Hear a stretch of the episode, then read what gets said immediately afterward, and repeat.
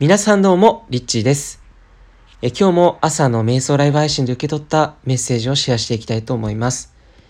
今日のメッセージは、植物からのメッセージ、セルフラブについてです。自分の命を大切に扱ってください。もっと自分という存在に意識を向けてください。自分という尊い命を、そして自分という無限の豊かさを、自分という無条件の愛を感じてみてください。頭では考えず、心で考えてください。心で考えるとは感じるということです。そして、心のイエスを大事にしてください。不安になることもあるでしょう。一人孤独で悲しさを感じることもあるでしょう。自分という存在はあなたが生きている限りずっと存在しています。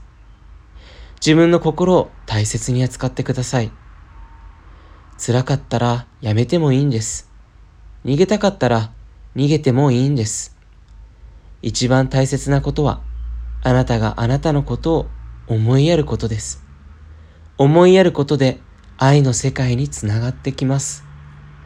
というメッセージでした。えーこのメッセージを聞いていかがでしょうか、えー皆さんにとってこの、えーメッセージが少しでも何かの気づきになったら嬉しく思います。えーということで、いつもありがとうございます。リッチーでした。